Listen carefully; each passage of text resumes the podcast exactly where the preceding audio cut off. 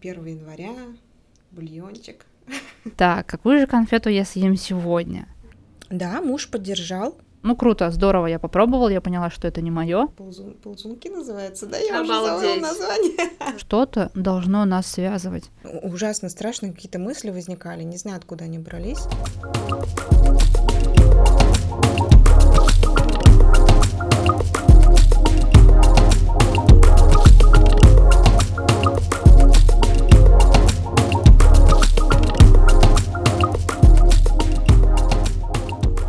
Привет, я Юля, и это подкаст «Такие разные». Подкаст о женщинах, которые больше, чем просто мамы. Мы говорим здесь о себе, об ожиданиях и о реальности, с которой нам пришлось столкнуться. О том, что помогает нам не сойти с ума, и о том, как найти себя, если кажется, что уже потеряли. Мои собеседницы – это обычные, необычные женщины. Я не представляю гостей, они сами говорят о себе все, что захотят. Итак, привет. Привет, меня зовут Гузель, мне 31 год. Я филолог, начинающий логопед, мама, сына, которому скоро исполнится уже 4, жена. Ты решила сменить профессию, правильно я понимаю? Да, Ты решила это в декрете. да, будучи в декрете, я решила уволиться. У меня появились такие мысли, уйти с работы. Мне кажется, многие девушки в декрете принимают такое решение. Если работа не приносит удовольствия, не нравится, хочется заниматься чем-то другим, А работала ты филологом в школе или в другом месте? Нет, я после а, окончания университета устроилась на работу в колледж, проработала там пять лет, затем уже ушла в декретный отпуск. Что тебя не устраивало в твоей работе? Сама профессия или, не знаю, или люди, или еще что-то? Может быть, какие-то какие-то вещи, о которых а, обычный человек, не будучи филологом или учителем, не знает. Я, наверное, больше выгорела, перестала приносить удовольствие.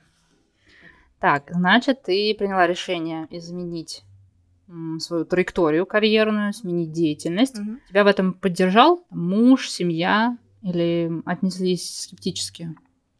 Да, муж поддержал, он э, финансировал даже, можно так сказать, мое обучение, да. проект. Круто. Страшно ли тебе было? Вот я сейчас записываю с тобой подкаст, и мне страшно. Страшно, что не получится, страшно, что никто не будет слушать, страшно, что никто не придет, страшно, что я буду задавать глупые вопросы. Ну, то есть у меня очень большой страх, и каждый раз, когда я думаю об этом, я думаю, что, наверное, даже не стоило начинать.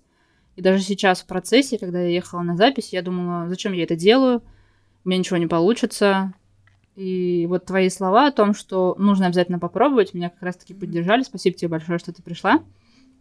Вот, и поэтому тоже хочу тебя спросить, что ты чувствуешь или чувствовала, когда решила уволиться и пойти, ну, то есть в никуда.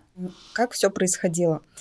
Ребенку должно было исполниться три года, я должна была выйти в феврале На, на нелюбимую на работу. нелюбимую работу. Это уже а, середина да, обучения. Мне нужно было снова возвращаться а, в этот коллектив, ребенка отправлять в сад. Но, будучи в декрете, я задумалась о а, другой профессии, о профессии логопеда, и решила попробовать переучиться, пойти на курс переподготовки, переквалификации. Страшно, ну, мне кажется, всегда страшно перед чем-то неизвестным. Но потом в процессе уже становится интересно, и как-то это перекрывает страх, наверное. Ну да, да, главное сделать Мгм. первый шаг, а дальше Да. уже не так страшно. Да, потому да, что да. ты наступаешь, чувствуешь, что есть какая-то почва под ногами, и думаешь, так, ну можно сделать второй шаг, а как бы дальше разберемся. Да. Я закончила курс недавно, пока у меня не было такой большой практики. Попробую, если не получится, у меня есть первая профессия, к которой можно вернуться. А как ты сама думаешь, допустим, мы представим, что ты попробовала, Мгм. и тебе не принесло это удовольствие или не оправдало твоих ожиданий. И ты примешь решение вернуться в профессию обратно в преподавание в школу, в вуз. Как ты воспримешь это? Как поражение? Или ты подумаешь, что ну круто, здорово, я попробовал, я поняла, что это не мое, и сейчас я иду дальше. Наверное, все-таки второй вариант. Я не буду расстраиваться. Почему? Нет, я вообще в себя верю. Мне кажется, у меня все получится. И я сейчас тоже занимаюсь репетиторством активно. То есть я не бросила до конца свою первую профессию. Потому что мой мозг, он, а, наверное, да, все мы разные, об этом да. и подкаст, собственно. Но мой мозг, он, прежде чем я сделаю какой-то шаг, он сразу рисует мне такую картину в красках о том, что у меня точно ничего не получится. У меня точно все будет плохо. Я потом обязательно пожалею.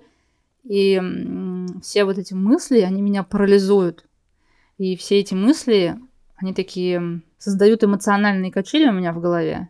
Я вроде бы их перебарываю, говорю, нет, все будет классно. Потом проходит полдня, и они перебарывают меня и говорят, нет, классно, ничего не будет, ничего не получится, не нужно.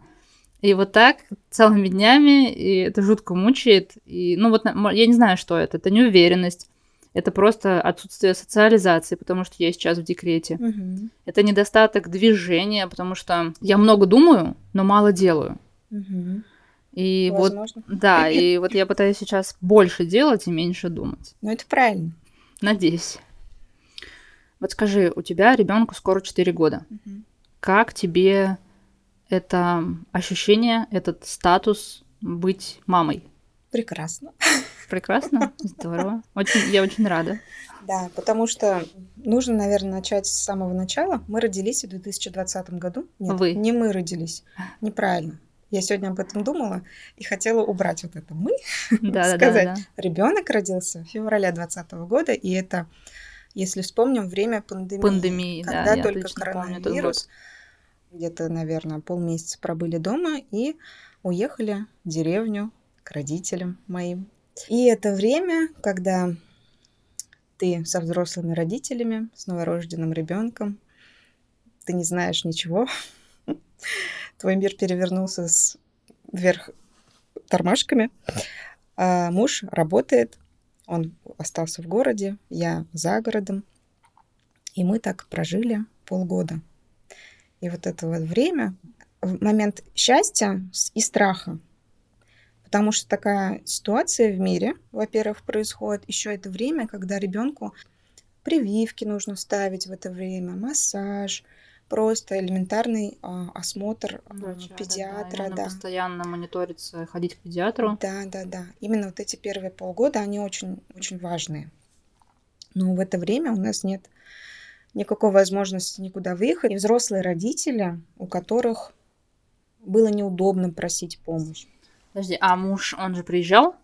Ну, то есть... Да, муж приезжал, но а тогда все работали дома, а он работает у меня на заводе, и им выдавали пропуска. То есть ему можно было выезжать из да, города, да, да. и он старался на выходных приезжать к нам, либо он делал ремонт в нашей квартире, потому mm. что мы не успели переехать.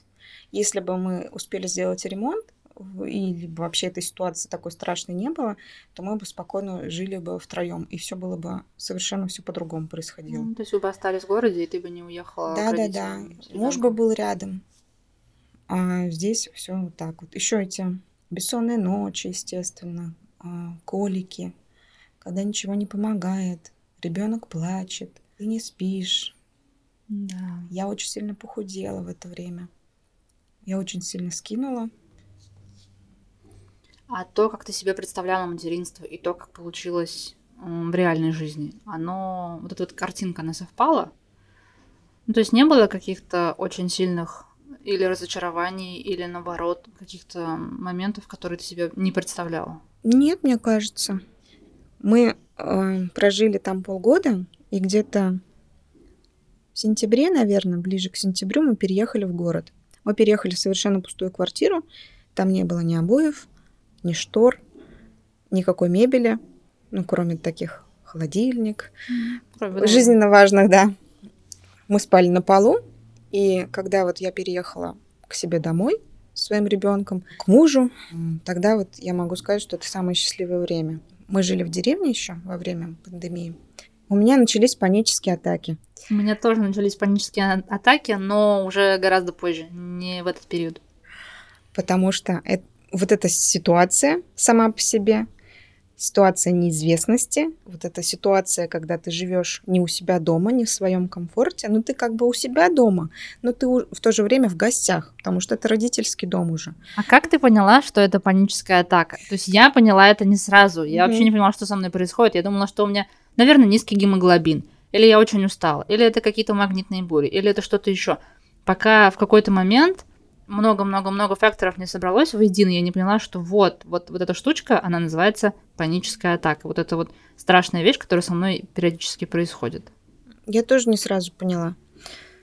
Во-первых, я, ну, как и все мамочки, да, у которых маленькие дети, новорожденные, они не спят никогда. Они часто просыпаются, то есть нарушается сон вообще. Я не могла заснуть мне все время казалось, что нам что-то угрожает. То есть не было вот э, чувство, чувства тревоги постоянно. Да, чувство тревоги, меня не было чувства защищенности какой-то. Ты закрываешь глаза, ложишься, ребенок уснул, вроде ты должна вырубиться от того, что ты устала, но ты не можешь заснуть, потому что в голове у тебя а, возникают различные-различные истории страшные. Я не знаю, откуда они берутся, но ты в них веришь, пока ты не продышишься, пока ты не успокоишься, не попьешь воды – это проходит, но не до конца все равно. Mm. И даже когда мы переехали э, в свою квартиру, у меня эта тревожность все равно не пропадала. Ужасно страшные какие-то мысли возникали, не знаю, откуда они брались, но потом это более-менее само по себе прошло, наверное, из-за того, что в своем доме с мужем, да, наверное, покой условия, ты да, безопасности, ощущение безопасности, заботы, вот этого всего, наверное, не хватало. Но мне кажется, многие с этим сталкиваются но знаете, что это проходит. Да. А дело... если затягивается, то, мне кажется, нужно к какому-то специалисту уже обращаться. Да, дело в том, что вроде бы это происходит со всеми, но почему-то никто об этом не говорит. Угу. Когда ты разговариваешь со своими подругами или там с какими-то знакомыми, у которых уже есть дети, не воспринимают всерьез. Они как-то так говорят, эти женщины. Ну, то есть они никогда не подсвечивают вот этих эмоциональных историй что тебе может быть страшно 24 часа в день, что дело не только в том, что ребенок плачет, и ты не спишь, это знают все, а вот каких-то таких более глубоких историй о том, что тебе будет страшно, о том, что обязательно все это закончится, о том, что ты всегда можешь попросить помощи, и не, даже не то, что можешь, тебе обязательно нужно просить помощь. А девушки не слышат таких историй, и им стыдно просить помощь, и они думают, что с ними что-то не так – и вот это вот еще сильнее усугубляет ситуацию, мне кажется. Вспомни, пожалуйста, какие-нибудь ограничения, которые приходят тебе в голову, а, когда ты была беременна или когда ты была в декретном отпуске. Что ты очень хотела, но не могла себе позволить, например? Или какие чувства ты испытывала по поводу того, что у тебя нет привычных вещей, нет доступа к ним, нет возможности. Ну, наверное. Мне не хватало машины передвигаться с ребенком. У меня есть права, но Нет машина постоянно. А, муж. У мужа, да. Угу. А мне вот хотелось тоже взять ребенка, посадить и поехать. и поехать куда хочешь. Либо к родителям, либо к друзьям куда-нибудь в гости, у которых тоже есть маленькие дети, угу. либо просто в торговый центр. Ну, выйти из дома просто хотелось. Да, и пойти туда, не куда ты ходишь каждый день. Да. Не по одному и тому же маршруту. И туда, куда ты не дойдешь с коляской пешком. Тяжело было передвигаться зимой. У меня ребенок крупный, тяжелый. Mm. Я его таскала на руках, потому что утром Ребенок отказывался идти. В садик. Он хотел на ручке. Да. Потом мы пересели на что ли? Да. Снегокат, наверное. Да, мы потом пересели на снегокат. Но это оказалось вдвойне тяжелее, потому что снегокат сам тяжелый. Еще весит, еще и ребенок, да. А, а летом мы, мы до сих пор гоняем на, на самокате. До садика, да? До садика, потому что он у меня очень медленный, неторопливый, а надо успеть. А, либо начинает капризничать, опять-таки проситься на ручки.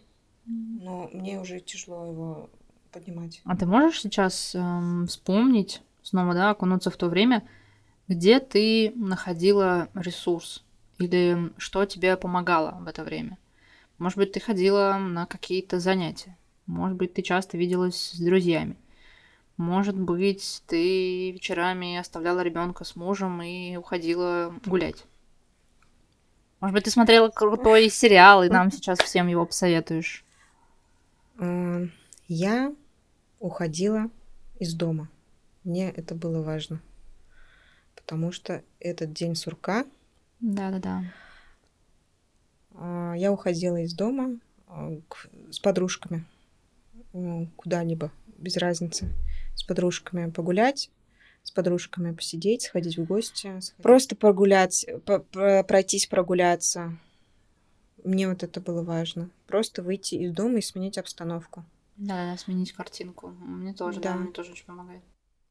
Давай поговорим о вещах, которые, которые тебе нравились какие-то плюсы. Ты помнишь? Может быть, что-то, что ты себе не позволяла, когда работала или училась, но вдруг решила позволить себе вот как раз-таки в этот период. В период твоего материнства, вновь приобретенного. Что-то новое, или, например, ты хотела прочитать какую-нибудь серию книг там из 10 штук. А, и... да, кстати, когда я была беременна, я вышла в декрет, у меня было столько свободного времени, я отвыкла от такого большого количества, что я просто ходила чуть ли не там три раза в неделю в книжный магазин и скупала все книжки, которые мне нравятся, а не те, которые нужно читать по учебе, да? Да, да, да. Расскажи мне, пожалуйста, моменты, когда ты чувствуешь себя счастливой. Вот сейчас. Это не обязательно должно быть связано с материнством, а просто как человек, как женщина, как специалист, как угодно. Первые э, годы декрета я была счастлива, что я в декрете, что я делаю все, что я хочу. У меня появился ребенок, которого мы так долго ждали. Я им наслаждаюсь, все прекрасно. Э, мы гуляем, ну, просыпаемся, гуляем, этот, этот режим ребенка. Угу. Потом это все надоедает, конечно же. Да, эйфория спадает. Вот эта роль матери. Да, ребенок вырастает, ребенок идет в сад, муж работает, мужа нет дома, и вот этот быт начинает тебя съедать, потому что ты все это время отдавала себя, всю свою любовь, заботу, внимание полностью ребенку. Ребенок сейчас находится в садике, а ты э, свободна как ветер но в то же время ты настолько привыкаешь вот к этому быту, что надо сделать то, это, другое, ты обязан. Ну, я не знаю. Будни, серые будни, не знаю. Или да, просто... день сурка, угу. он надоедает. Ты погружаешься вот в эту в какую-то депрессию, это все приводит к какому-то кризису в отношениях. Ребенок, у ребенка еще такой период сейчас, кризис трех лет, когда вот эти капризы, истерики, истерики на ровном месте где как у тебя сессия, допустим, недавно была, ты целый день сидишь, а, слушаешь лекции, потом тебе нужно успеть все сделать по дому, сбегать за ребенком в садик, накупить продуктов, приготовить ужин. В это время приходит муж, да, который да. устал. Да, да, да. Вот у меня сейчас тоже такая ситуация. Я вот не знаю, дело в муже, дело во мне и в ком или в чем. Это я себя загоняю в эти рамки и он меня загоняет, общество или кто, потому что когда он приходит с работы, я думаю, что он устал, ему нужно отдохнуть. Когда у него выходные, я думаю, что ну вот у него выходные, ему нужно отдохнуть. А потом я себя ловлю на мысли и думаю, так, женщина, а когда у тебя выходные? Открой, пожалуйста, ежедневник и посмотри, где твой выходной день, его нет. Ну, то есть что, а тебе не нужно отдыхать? Ну, и главное, ведь, э, я не знаю, то ли партнер говорит, так, то ли это все-таки в моей голове происходит, и я сама себе ставлю рамки, что как будто бы ему нужно время дать отдохнуть, а потом сама же на него излюсь. Мне кажется, это у нас самих дело. Но у меня, например, было так, то что я все за всех сделаю дома, потому что я знаю, как лучше как висят лучше. Э, полотенца. полотенца и должно висеть чистое белье на сушилке в каком порядке, я лучше знаю я это лучше сделаю сама, чем доверю мужу. Хотя почему, почему бы нет? и нет, да. да. Повисит криво у тебя белье пару раз. То, что мы... Они привыкли к тому, что ну что, жена сама сделает. Хотя, мне кажется, в любых отношениях нужно ча- чаще разговаривать, обсуждать. Не просто наезжать друг на друга. Ну вот да. ты, а ты, ты меня не понимаешь. Просто сесть и объяснить. Ну, вся проблема в том, что люди не умеют друг с другом разговаривать. Да. Я сейчас вижу столько классных, интересных книг, в которых говорится о том, что нужно договариваться на берегу. Мгм.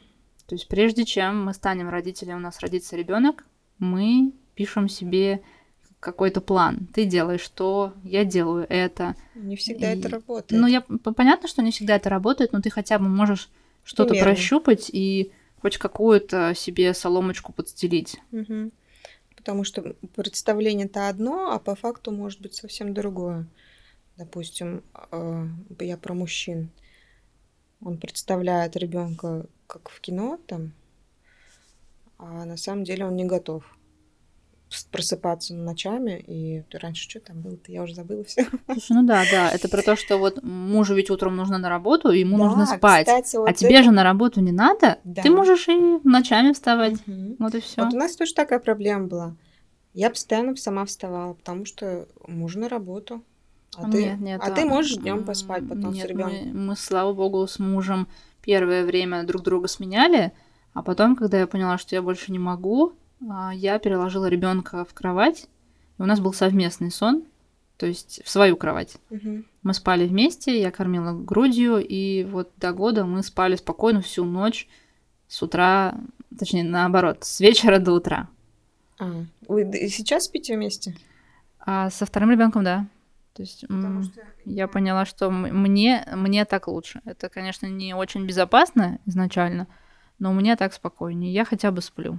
Очень хочется, наконец-то, свободы, но в то же время я понимаю, что, скорее всего, у меня больше не будет детей. И это последний ребенок, это мой последний опыт грудного вскармливания. Тебе И жалко? мне жалко, мне жалко это заканчивать, вот эту связь прекращать, потому что сейчас ты этот маленький клубочек, маленький кусочек держишь на руках, и он твой, и очень жалко. Я просто вспоминаю, как у меня было происходило отлучение первый раз. Это были слезы с ее стороны, с моей стороны. Это все равно был стресс. И после этого мы где-то, наверное, месяц или недели три ночью она постоянно просыпалась, потому что она привыкла. Но это я неправильно, наверное, закончила а, вскармливание. И вот сейчас думаю, как бы сделать это наименее безболезненно для себя и для ребенка. Мне кажется, это все переживают этот момент. Те, кто кормили грудью, они... Те, кто кормили грудью. Да, я- да. Но потом это забывается. Вот что хочу сказать. Все эти бессонные ночи, эти колики, газики, эти а, болезни, какие-то первые, да, простуды, температуры, сопли. температуры, да. Это все забывается. Вот уже нам скоро опять неправильно говорю. Опять. Нет, Да, ты говоришь правильно, просто... Заговаривать. Ну, потому что так, я не знаю, все, это вот мамская какая-то это. Да, Надо нам- уходить Нам, нам пять лет, или Нет, мы мне это пошли в самой раз- меня бесит это тоже. Но я не могу, у меня как это остело в голове, и все. Да, Я стараюсь разделять. Да, я да. стараюсь Вот. разделять, потому что... Ребенку скоро 4, но я уже с трудом вспоминаю. Поэтому я заводила небольшой такой альбомчик. Фотографии, конечно, я еще не все распечатала, но я писала каждый месяц. м, Сколько зубов, что он умеет делать, Прикольно. Нет, я М, не, не какие- писала.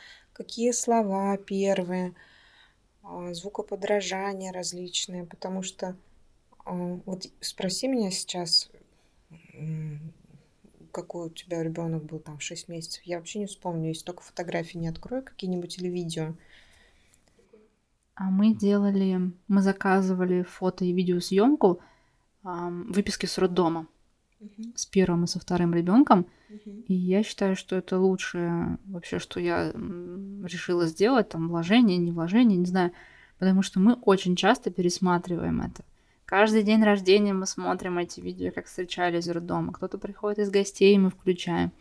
Ну, то есть это так здорово смотреть. И потом, ну, ты каждый день, когда ребенок рядом с тобой, ты не видишь, как он растет. Ты не видишь, насколько он изменился. Когда ты Да. включаешь это видео, ты думаешь, о, боже, Он такой маленький, а сейчас он какой большой. Мне очень-очень нравится это видео, очень классное. Да вот даже в телефоне э, выходит воспоминания. Да, да, да, да, да. Есть такая функция. Да, да, да. На, на андроиде тоже есть такая функция. Воспоминания. Вспомните там, что было этой весной. И выходит ряд фотографий. Ну, все это знают прекрасно, тут объяснять нечего. И ты смотришь на своего ребенка и думаешь, он такой маленький еще был. Да, да, да. Сейчас он совершенно другой. Дети вообще очень быстро растут, меняются. Хорошо, что у нас есть рядом всегда фотоаппарат, да, в телефоне видео, когда можно достать интересный момент, либо первые шаги тоже запечатлить, успеть, а не как наших родителей. Наших родителей. Не было такой возможности. Мне кажется, вот со вторым ребенком, не знаю, у меня так-то или там у всех, время пошло еще быстрее. Да, кстати, многие так говорят. И вторая беременность проходит быстрее. Все проходит быстрее, Да. да. Возможно, потому что ты уже не замечаешь тех моментов, не делаешь какие-то акценты, как с Да, первым Да, ребенком. да. Тебя уже идет так по накатанной. О, ты держишь Потому что ложку. ты там уже была, ты уже это все испытывала. Наверное. А с первым это неизвестность. Все интересно, страшно. Как будут роды проходить и так далее. О, роды. Здорово, что ты вспомнила. Как тебе роды? Как тебе это прекрасное событие в твоей жизни? Ой. Только не отпугивай, пожалуйста, тех, кто будет слушать. Нет. Вдруг кто-то захочет послушать мамский подкаст, не имея детишек. Пощекотать Мгм. себе нервишь. Роды. Я рожала долго. Я почти сутки, наверное, рожала. Ты рожала в обычном роддоме? Государственном? Да, Или в у тебя были какие-то платные там палаты? Нет, нет, я рожала в обычном роддоме, причем он был совершенно адекватный. Ну, то есть э, тебе понравилось, в принципе, Да, отношения? да. У у меня не было палаты, где 12 человек там или 6 человек лежит. У Мгм. нас было всего лишь трое, и все у нас было ком- в комфорт. Мы, мы рожали в комфортных условиях, я так могу сказать. Но просто сами роды у меня, конечно, были проходили тяжело. У меня отошли воды. У меня был крупный ребенок, крупный плод. Поэтому так все вышло. И э, медсестры удивлялись, говорили, так ты же трехмесячного сразу родила. Типа он такой большой богатырь. Богатырь называли. А у меня вот наоборот. У меня первая дочка родилась весом 2 600. Мгм. Очень маленькая. Мгм. И, наверное, это еще прибавило тревожности. Плюсом к тому, что я и так стала мамой, и у меня малыш. И еще к тому, что он еще очень маленький. То есть 2 600 выписали нас, по-моему, 2 400. Нас. Мгм. Ну, нас, выписали нас Мгм. обеих. Она весила 2 400, и я принесла ее домой. Это были просто косточки и кожа.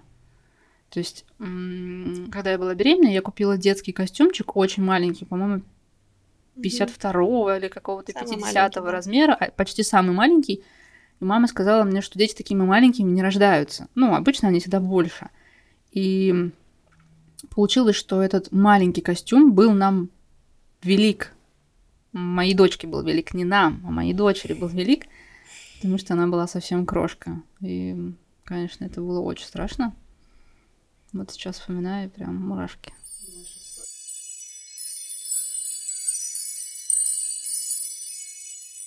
Для того, чтобы о подкасте узнало больше слушателей, ему нужно продвижение. Поэтому поставьте сердечко, если вы слушаете его на Яндекс Музыке, или поставьте звездочку и оставьте комментарий в Apple Podcast. А еще можно поддержать его в любом другом приложении, в котором вы его слушаете. Это займет меньше минуты. Спасибо. Ты помнишь, а, поскольку мы записываемся в декабре, ты помнишь свой первый Новый год с ребенком? Я просто вспоминаю свой первый год в качестве мамы, и моему ребенку было, по-моему, около двух месяцев. И я вспоминаю почему-то с такой теплотой. Это мой любимый праздник, Новый год. И это мой был первый Новый год в качестве мамы. Это был семейный праздник такой, э, где нас было не двое уже, а трое. И получилось очень даже весело. Мы вместе с мужем резали какие-то салаты, а ребеночек эм, наш лежал в кроватке. И все было так легко, все было так здорово. Мы вот наша маленькая семья. Мы включили какие-то новогодние песни. Было прикольно. Это было очень так романтично, что ли. Здорово было ощущать, что нас теперь не двое, а трое, что мы теперь вот такая новая ячейка общества. А я... Мне очень понравилось.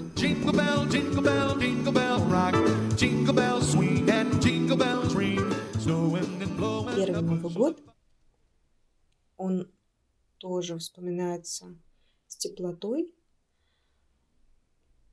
потому что мы в своей квартире сделали ремонт, мы живем. Первый, первый Новый год. Да, первый Новый год, мы живем в своей квартире. У нас есть маленький человечек, наше продолжение. Мы его тоже как-то нарядили. А, как они, ползун, ползунки называются, да? Я Обалдеть. Здравствуйте, приехали. Да, ползунки э, Деда Мороза, что-то или Санта-Клауса. В общем, все поймут, о чем я говорю. Фоткались у елки тоже было все так здорово. А можешь вспомнить и рассказать, например, мне о самом запоминающемся Новом Годе? Раз уж мы заговорили про этот праздник в преддверии нового 2024 года. Наверное, что-то из детства. У нас э, я единственный ребенок в семье, поздний довольно-таки. У нас была традиция на Новый год папа всегда приносил э, из леса настоящую ель. А раньше это было легально, сейчас это все запрещено, но это было такое ощущение чуда. Запах вот этот, Запах, да. да. Я даже сейчас расплачусь, наверное, таких воспоминаний. Наряжали втроем. Еще такие игрушки не сейчас, когда море разных игрушек, да, шариков различных цветов, а игрушки еще такие советские, как я, не знаю. Которые легко бьются, да. такие стекла. Да, они до сих пор у родителей сохранились, но уже не в таком большом количестве. А, и вот мы все втроем украшали эту елку большую. А еще эти игрушки, не знаю, как у тебя, но у меня они почему-то все на таких, знаешь, самодельных ниточках, да, да, да, которые да, да. как-то сложно вешаются на эти иголки, все время запутывается и куда-то не туда. Да. Да-да-да. И, и они еще, когда ты их вешаешь, они стукаются друг об друга, и такой тынь, такой звук, mm-hmm. не, не от пластмассовых, как сейчас. И они все были разные, то есть не было одинаковых, ну, шишечки, может быть, были какие-то одинаковые. Да, или какие-то шарики. Да, или шарики, но их можно было... Раз... Это вот само такой интересный сам процесс был. А, разглядываешь каждую, э, каждую игрушку, рассматриваешь, вешаешь, ну, то есть этот вот сам процесс, когда вот все втроем задействованы, да, семьей, да, все вместе. Все вместе. И запах этот, и вот предвкушение праздника. А были у тебя ватные такие игрушки на елочку? Просто я знаю, что у многих есть, вот у нас не было таких. Нет, я тоже не помню. Ватненьких, симпатичных. у меня был свой мир с своими игрушками. Я выстраивала всех игрушек там э, в наше детство мягкая игрушка это большая редкость, редкость. были пластмассовые различные. А, я выстраивала свой мир там, играла, сидела под этой елкой, родители смотрели телевизор, а каждое утро мне приносил Дед Мороз подарок, подарок. какую-нибудь да конфетку небольшую, да приносил. И я, кстати, хочу вот тоже эту традицию перенять не насчет елки, конечно же, а насчет подарков, чтобы каждое утро ребенок просыпался и вот это вот ожидание, то, что завтра что-то принесет Дед Мороз, и хотя бы что-то небольшое положить. А, ты имеешь в виду на протяжении, в смысле, месяца? Да, да, да. А, здорово. Перед Новым годом, допустим. А, за несколько дней, за допустим. За несколько дней, допустим, да, угу. потому что у меня было так. И это такое прикольное ощущение, я даже вот до сих пор это все помню. Слушай, ну может быть ты это помнишь, потому что у нас детство было немного беднее, чем сейчас. Возможно, да. И такого доступа к сладостям не было. Да, конечно. Я вообще не сладкоежка, но а, из-за того, что в детстве вот этого всего не было, я помню, мне, ну, гости какие-нибудь придут, принесут да, шоколадку да, или конфетку. Я вот ее откушу, закрою обратно и уберу, но потом, когда захочется. Да-да-да, я тоже растягивала. Я помню, что новогодний подарок я могла растянуть на все новогодние каникулы и каждый день с трепетом открывать эту коробку и смотреть mm-hmm. на конфеты, изучать фантики, думать, так, какую же конфету я съем сегодня? Mm-hmm. Я откладывала обратно. А я еще помню эти картонные коробки, они так вкусно пахли новогодним подарком. О, у меня брашки. И здорово. Еще я помню, знаешь, как-то раз нам подарили такой классный подарок в детском саду. Это был очень-очень шуршащий полиэтиленовый пакетик белый с Да. каким-то нарисованным Дедом Морозом. И там было столько сладостей. Там был а, маленький такой, знаешь, Milky Way сундучок. Мгм. Там было маленькое лего и шоколадка Way. Мгм. Были у тебя такие в Нет, я детстве? не помню. помнишь? Мгм. Еще был киндер, обязательно мандаринка, без мандаринки Да. никуда, печ- пачка печений, какая-нибудь вафелька. Но это было... И каждый раз эти подарки были разные. А сейчас как-то ты открываешь эти подарки в этих магазинах, и они все одинаково набиты одинаковыми конфетами. Ну, потому что сейчас все в доступе, и я даже не знаю, как. А, Дети не ценят наши, наверное. Может быть. Потому что это в пределах нормы уже, что там конфеты, конфеты. Сходили сегодня в магазин, купили конфеты. Ну Такие да, же, как- которые Дед. Мороз принес. Да, да. Вот этого ощущения такого. Ну, значит, нужно создавать это ощущение не, не благодаря сладким подаркам, а благодаря каким-то, вот как ты говоришь, семейным традициям. Да. Наряжать елки, каждое утро А, делать Мы еще особенно. лепили пельмени. О, здорово. Мы еще лепили пельмени. Здорово. А, Мы, Прям не- тоже. мы- мы не лепили пельмени. Я, я бы с удовольствием И, полепила кстати, у пельмени. моего мужа тоже в семье лепили пельмени, вареники. И мы с мужем тоже лепим пельмени. Перед, Новым годом. Слушай, да. круто. Мы лепим, хотя можно сходить в магазин, да, купить те же пельмени, но именно сам процесс, вот этот, когда Ну все да, да. вовлечены. И 1 января бульончик, Прикольно. пельмешки, которые ты сам слепил. Мне кажется, это жизненно важно, жизненно необходимо придумывать какие-то традиции семейные, если их нет. Потому что что-то должно нас связывать. Какие-то воспоминания обязательно должны сохраниться у нас и у наших детей. Поэтому если мы еще или там вы еще ничего не придумали, то обязательно стоит придумать. Мы в прошлом году покупали такой адвент-календарь. Да, Да, мы открывали, и дочка каждое утро съе- съедала по маленькой фигурке какой-то там шоколадной, и когда она доела последнюю, на следующее утро уже был Новый год. То есть вот так мы ждали этот праздник. И в этом году, наверное, что-то нужно подобное сделать. Тоже з- прикольно.